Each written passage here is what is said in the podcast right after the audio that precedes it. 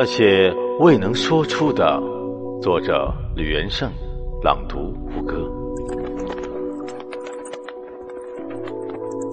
夏天写过最炙热的段落，冬天逗留在他那沉闷的尾声。我在一个词和另一个词之间犹豫，他们的距离有多远，我心中的深渊就有多深。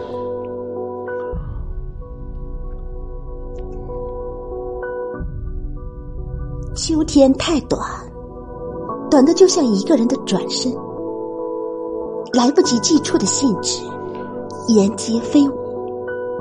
那些未能说出的话，每天都在重新组合，就像散步时天空变幻的树枝。